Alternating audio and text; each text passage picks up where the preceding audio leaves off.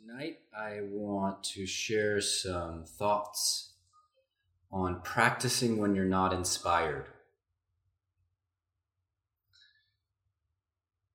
I had COVID and still have um, fatigue. And some of the usual zest that I've become accustomed to is not available. And so I was have been reflecting on the how do we practice when we're not inspired and the necessity to. So the first thing to say is that the times of not being inspired are part of the overall structure. It's a whole it's a whole system. We have times we're inspired, we have times we're not. We have times where the quality of practice is really evident, times where we don't know. There's all kinds of rhythms in uh, a mature spiritual practice and if we decide we're not going to practice when we are not inspired, we undermine the whole structure. It's like removing some beams from the house. You can't have a roof without a foundation. You can't have good without bad. You can't have up without down. And what that means is that if you decide I'm not going to engage with down, you also don't get up. We don't um, need to we don't need our mind to feel it's a good session. We don't need to feel its quality. Truly the continuity is the most important thing. Sorry let me i don't know who that is but i'm going to mute. So the first point i want to make is that being uninspired is an essential part of the structure. In fact, there are things you can only learn when you continue when you're not inspired. Think about uh, some of you are in partnerships. Think about if the times you weren't really into your partner, you just decided you were going to fold it up, and how long that relationship would last and the times you weren't super thrilled about being married or having a particular career or whatever it is. All the more so uh, with the Dharma.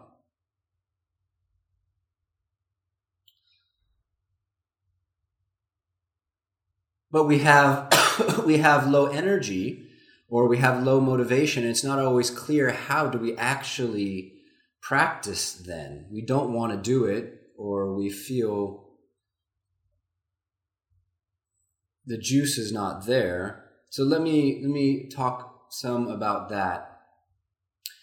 If we've been practicing for a while and we've been using inspiration wisely, which is its own art, there will be seasons of everything, whether you're a painter, a husband, a parent, a spiritual practitioner, there are seasons of inspiration that may never return again.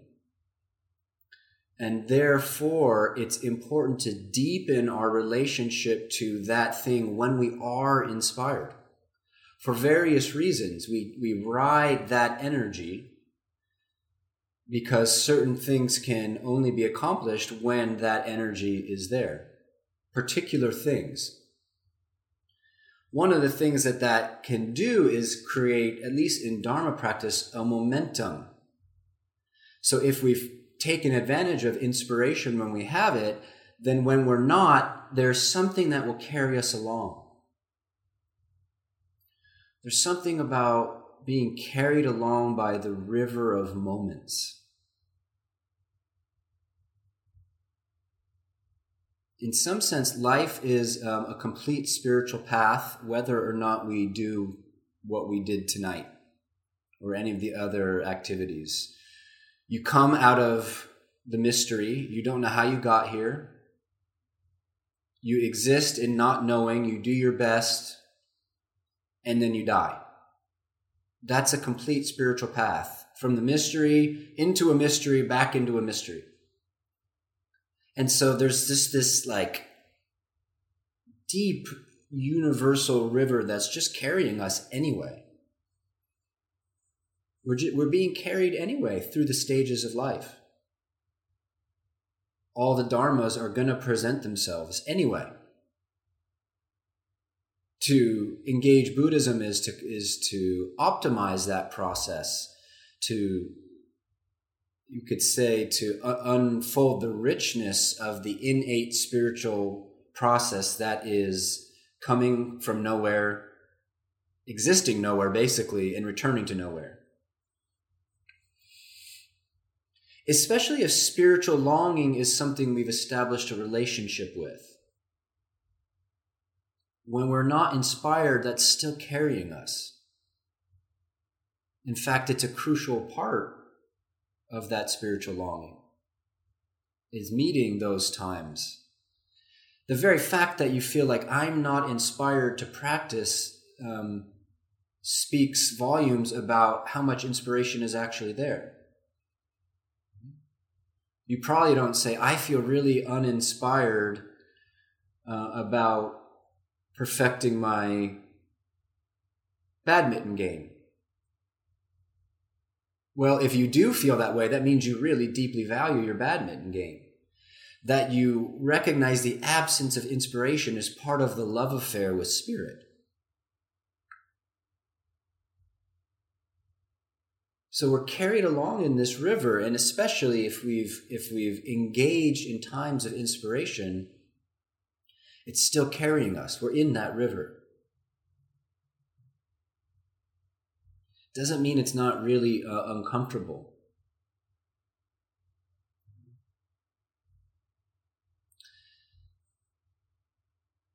Another thing that we can study in times when we're not inspired is well, what does it mean to not practice anyway? When you're not practicing, what does that mean you're doing? We get a little bit closer to what, what is the nuts and bolts of a Dharma practiced life on one level, you may not be spending time on your cushion, or you may be avoiding your teacher or not studying, or whatever it is you do when you're inspired, you stop doing it. And you can say, well, I'm not practicing because I'm not doing X, Y, Z. But more fundamentally, what is it to not practice? Apparently, in one of the very old Rinzai monasteries in Japan, there's um, a, a sign, and I love this. And the sign says three things on it. It says, Don't be deluded, number one. Don't be deluded. Number two, if you must be deluded, don't open your mouth. Number three, if you must be deluded and open your mouth, please leave. Isn't that great? So the first thing that really encompasses practice.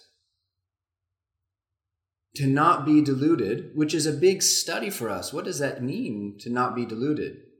Not being deluded in the first five years of practice is different than for after the first five years.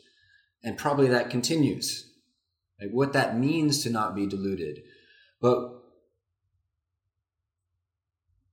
we can get our best sense of when we're deluded and what it means to interrupt that, to not be deluded. That's what it means to uh, practice. It doesn't mean to add like some Buddhist juicy stuff on top of the life you already have. A really good working definition of practice is to not be deluded, to the best of our understanding of that. Then the second principle is if we're not going to interrupt delusion, the least we can do is not subject other people to that. And if we feel we can't help but subject other people to that, it'd be better to stay in our room and not, not engage at all. which is actually not possible in a training monastery because everybody lives so on top of each other. The stakes are really high. So that's why a sign like that is pretty funny.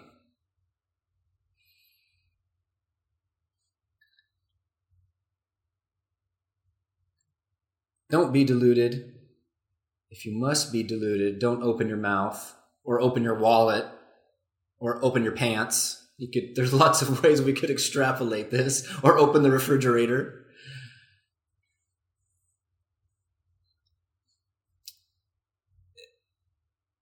The four thoughts that turn the mind is a core core thing to touch into now, there are a number of really good books about the four thoughts that turn the mind. And the weakness of Zen is that it's not well organized as a training system. And the weakness of Tibetan Buddhism is that it's well organized as a training system. But for us, that's a strength if we're mostly in Zen tradition to learn from that organization. The four thoughts that turn the mind are considered preliminaries essential ways that you train the mind to understand why do you practice. And they can be a way of catalyzing inspiration. And this is not a four thoughts that turn the mind uh, talk, but just to touch on them. Impermanence is a thought that turns the mind to the Dharma.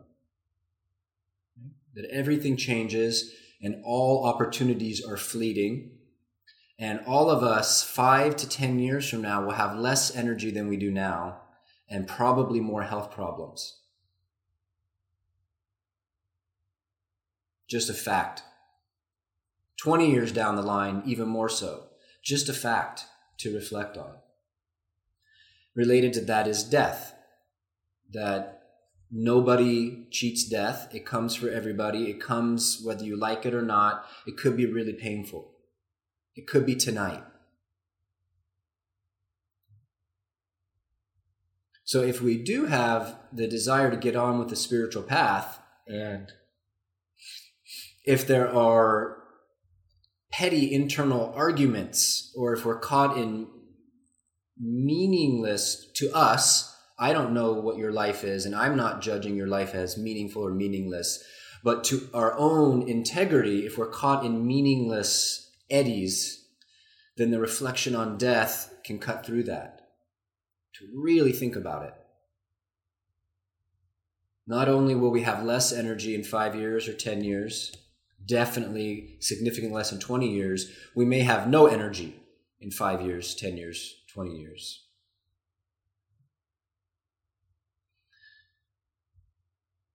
Then the, uh, the next thought that turns the mind is karma.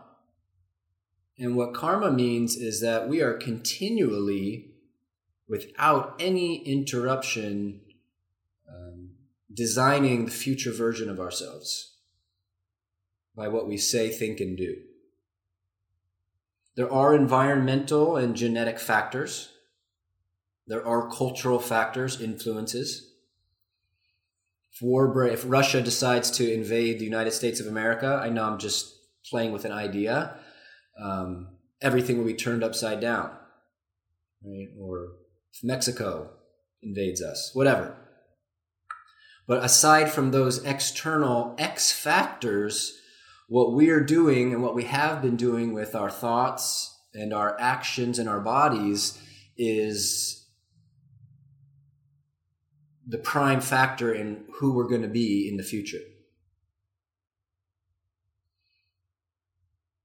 And so this um, reflection puts us, reminds us of the creative potency that we are wielding over our own future,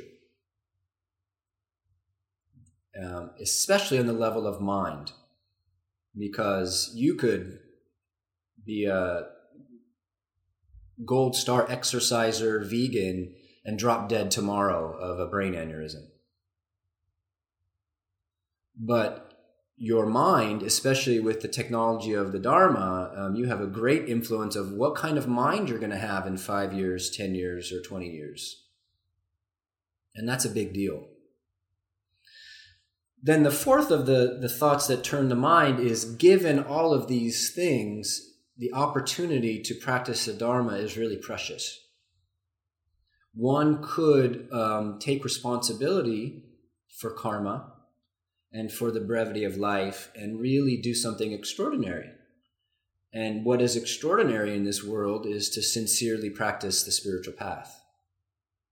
Because it's boring a lot of the time, right? And our hedonistic impulse overrides our wisdom. So to really do it, to really invest in um, training the heart mind is is precious and extraordinary. Because if you do so, you'll be an example for other people. We're not special because we do so, but we're rare because the hedonistic impulse is so strong. It's never been stronger. It's never been easier to escape into hedonism.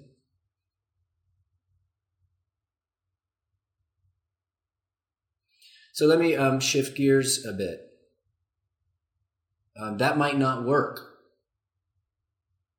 I really encourage you to study and, and do the reflections of the four thoughts that turn to mind, but sometimes it won't work. Sometimes something in you will, will either be too tired or it'll be like, I don't give a shit, like, bring it on. Whatever's coming next, bring it on. I don't have um, the energy. And actually, we need to work on the level of energy. Your life is not entirely um, a mind and its rationality and a biological body. Energy is a real thing. The dimension of energy in your being is a real thing. I, um, Adrian and I decided to go out in thunderstorms on 4th of July to um, a river. It was actually quite beautiful, and I was deep in this COVID fatigue and feeling like I could hardly even like move. And as soon as I got in the moving water, the earth started to move my energy for me. One of the ways we're fooled by modernity and, and separation is that we feel like it's all up to us, right? And the us can include an antidepressant or, you know, whatever it might include, but a sense of isolation that is completely um, is a very limited idea. There are other forces. And so I experienced through no like like intelligence of my own just being in this running water started to move my energy and i started to get cheered up the rain falling on my skin and the fresh air and the movement of the water started to change my energy. We aren't separate. And so when lack of inspiration comes think of the earth as medicine. One of the things that is a precedent in our lineage is practitioners of Zen and Chan and all its auxiliary lineages. They used to just walk around in forests and mountains for no reason. A lot. When they were depressed, they didn't like sit in a room with their phone and order takeout. They walked in nature. That was what you did. That was what you did. There was no entertainment. That was entertainment. And so the, the old rhythm, which we can't replicate, but we could take as an archetypal map, is that they would practice intensely and then they would get out of the monasteries and they would just wander around in the mountains and forests. It's just energy medicine and especially the, our Chinese and our our East Asian ancestors really understood chi or ki or prana and nature as one thing. So if we feel uninspired, a good question is how much time do I spend sitting in one of these man-made boxes that are so depressing?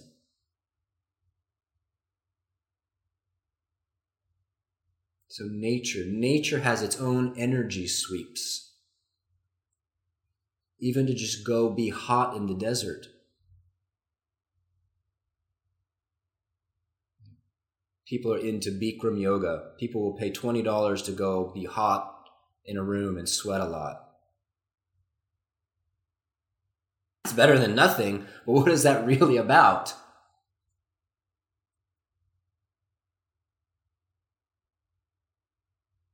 When was the last time you just lied under a tree? That was when um, Buddha had their breakthrough into enlightenment. It wasn't actually when they were meditating hardcore, it was when they sat down under a tree and just stopped. That's really instructive.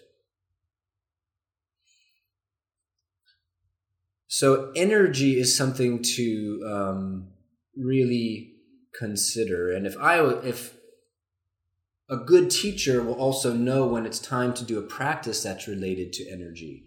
Often people are so stubborn they won't do it, but nonetheless, at least to get the suggestion.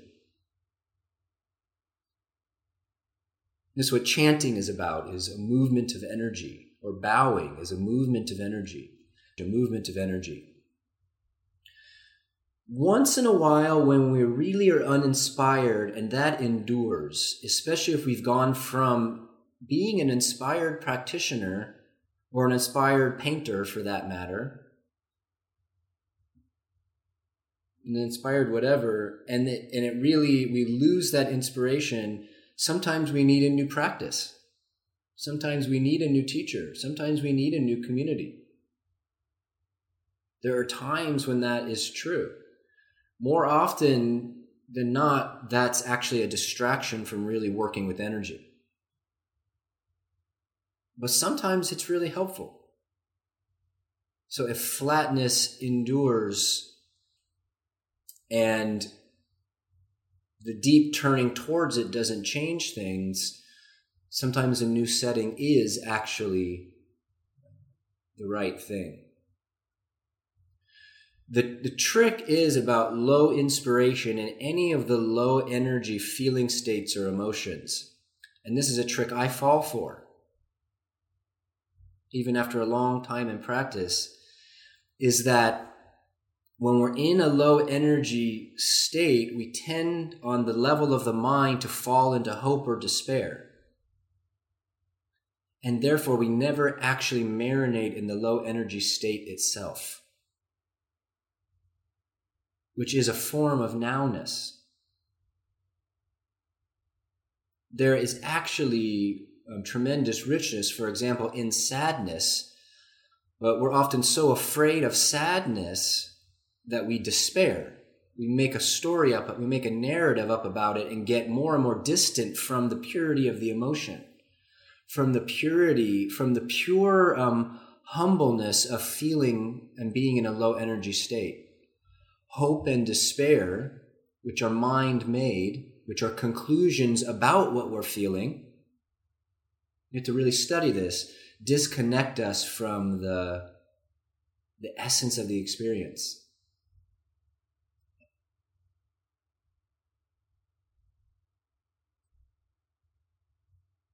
So that's a thing. To connect with the the purity of the low energy state. I, I say this knowing how hard it is. We're so afraid of it. To do spiritual practice means you will go through many deaths. You will. You know, Rumi said something like true mystics die countless times. we will come to a time when our life and our inspiration grinds to a halt, and that's important. But if we leap into hope or despair at those times, then lack of inspiration becomes an obstacle rather than the gateway to the new thing.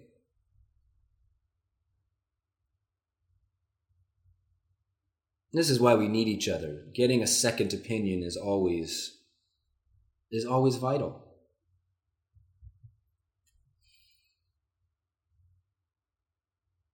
So this was just for me. really? But I hope I think we're all the same essentially. So I hope um, some of this is is useful. Most important thing is to not regard it as a mistake when you're in a low inspiration time, but an essential time to stay engaged in whatever way you can muster, or else the whole thing gets compromised.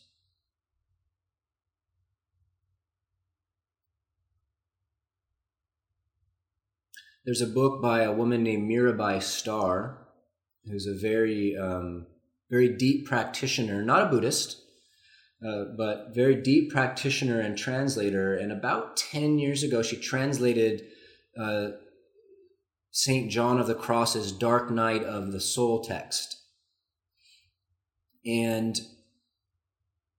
for whatever reason, Buddhists have never really written about the phenomena of the dark night of the soul and the dark night of the senses, which are two um, very particular spiritual conditions.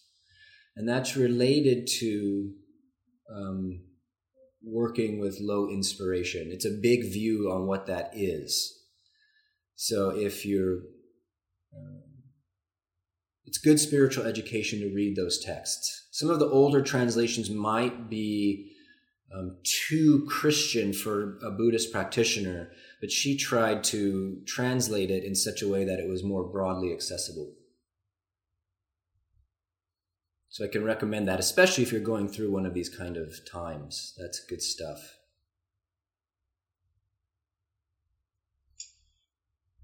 Yeah, Kozan. Uh, following along on that thought there, um, you know, one thing that Christians do very well is suffer so there's some inspiration there.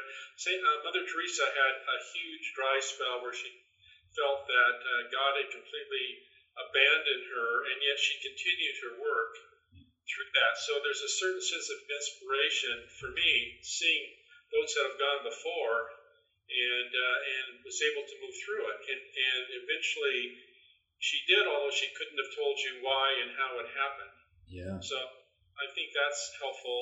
Mm-hmm. Another I like is a, a Christian a contemplative, uh, John Butler, who had huge periods of depression and suffering, mm-hmm. and really moved into a space of complete, a beautiful soul. So to be inspired by, I'm inspired by those stories, knowing that my suffering is not an end game; it's just part of a continuum. Yeah, beautiful. The um, in the Tibetan tradition, they say some of the deepest blessings come from reading the autobiographies of the great practitioners. Now, there's this thing called hagiography, which is when devotees edit out all of the humanity to make people sound extraordinary. The advantage of more modern modern tales like this is people are willing to include their depression, and that's really that's really important. And one more thought is part of the way that someone like uh, uh, Mother Teresa is able to continue is they get so um, woven into the structures of spiritual life, it's not so simple to abandon it, which I experienced as an ordained person and is harder for a lay person. Because no, if you, some of us, if we tell our partners we're going to stop, they're probably going to celebrate. Like, great, we can go on vacation instead of you going on retreat. So that's a problem of lay people. Um, but one way that that is, you can solve that is you just get really involved in the sangha and you make commitments, so that even if you don't feel like it, you keep you're showing up anyway.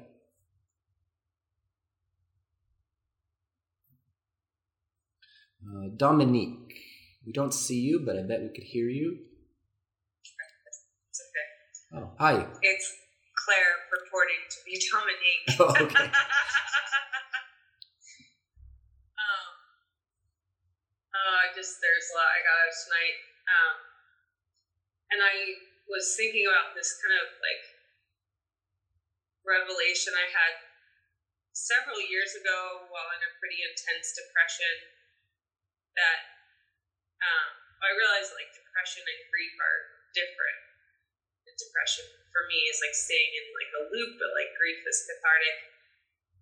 And part of what I realized, I, I don't know if it's exactly correct, but part of what I realized is like that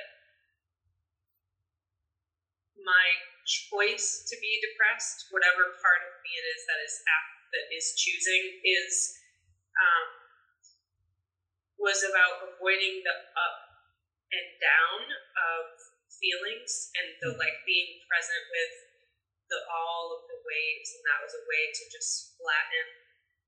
Um, and that's been really helpful for me in other times of depression since then. Um, like even to be grateful to the depression, like this is too much right now. I don't think I can sit with all these ups and downs. So thank you for flattening this and numbing me for a little while until I feel ready, skilled, and supported enough to feel all the waves. I don't know exactly how that relates, but that's what came Very much, yeah. Beautiful insights. Yeah. And it only comes out of actually studying that state. If you had just, if you were able to swallow a magic pill and not be depressed, that wisdom could not be had. Yes, and I wished for that for a really long time, and I couldn't ever find a way out. Yeah. So my dad says, um, "Let go or be dragged." Yeah. It's one of my favorites. Yeah. Thank you. Crazy thing is when we're in these states, it's hell. And to have this conversation is like you can't have this conversation with someone who's actually in it.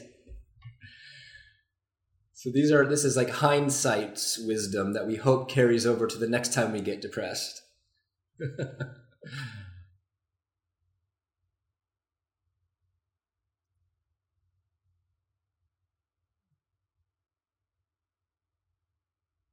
Yeah. So one of the things, if you do um, take up the study of the dark night of the soul and the dark night of the spirit, is you see that these are not the same as depression.